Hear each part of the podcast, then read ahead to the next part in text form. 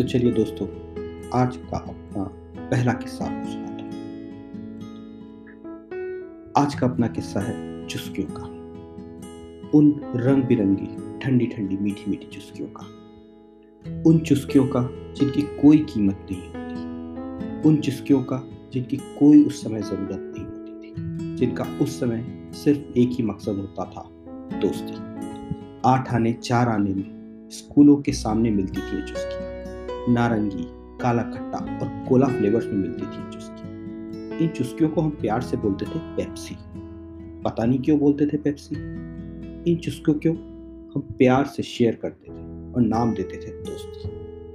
हर celebration का हिस्सा होती थी चुस्कियाँ हर तकरार का हिस्सा होती थी चुस्कियाँ हर गिफ्ट का हिस्सा होती थी चुस्की उन रंग बिरंगी ठंडी ठंडी मीठी मीठी चुस्कियों का स्वाद आज भी उन दोस्तों की याद दिलाता है।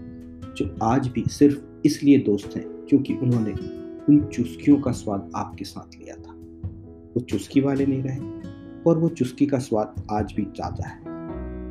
वो चुस्कियाँ और वो यादें आज भी साथ हैं।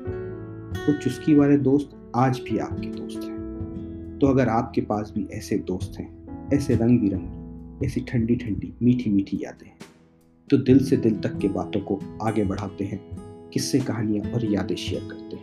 दिल से दिल तक उदाशीष किससे कहानी और यादें